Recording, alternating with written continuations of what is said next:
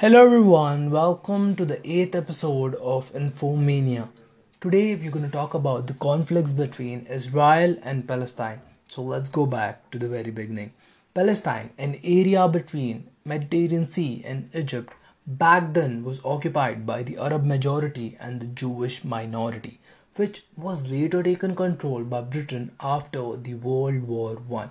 Now, between 1920 to 1940, many Jewish people fled to Palestine to avoid persecution by Hitler, which escalated the violence between the Jews, Arabs, and the Brits. Later, in 1947, to calm things down, Palestine was divided amongst Arab and Jewish state by UN, and Jerusalem, which was a holy land for both, would become an international city. Jewish leaders embraced the plan, but the Arabs did not. However, the Brits understood that there was no solve to the problem and they left in 1948. What came as a surprise was that within a matter of days of the exit of the Brits, the Jewish leaders declared the creation of the State of Israel, backed by Harry S., the US president back then which gave rise to the Arab Israeli conflicts, which went on for years. And by the time war ended, Israel controlled most of the land, except for the West Bank and Gaza, which Palestine occupied alongside Jordan and Egypt, respectively. The Gaza Strip and the West Bank was a home to many Palestinian refugees and their descendants, but it was occupied by Israel during the Six Day War in 1967 alongside a few other Arab territories. Israel won't allow the refugees to return to their home and claim that it would be a threat to the country. Things only got worse when Israel claimed that the whole city of Jerusalem, which is one of the most holy land for Muslim, Jews and Christians, as its capital. But on the other side, Palestine claimed that East Jerusalem was the capital of their future state.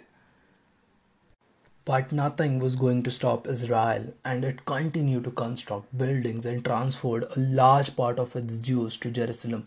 This provoked the people of Palestine, who urged that this is illegal under the international law and then broke a war for decades. There were numerous attempts at peace, and finally, in the 90s, the Israel leaders and the Palestine leaders met and discussed a two state solution. But by 2000, again, the violence erupted, and in 2008, the prospect of peace had taken a severe hit. Tensions remained incredibly high, particularly in East Jerusalem, West Bank, and Gaza.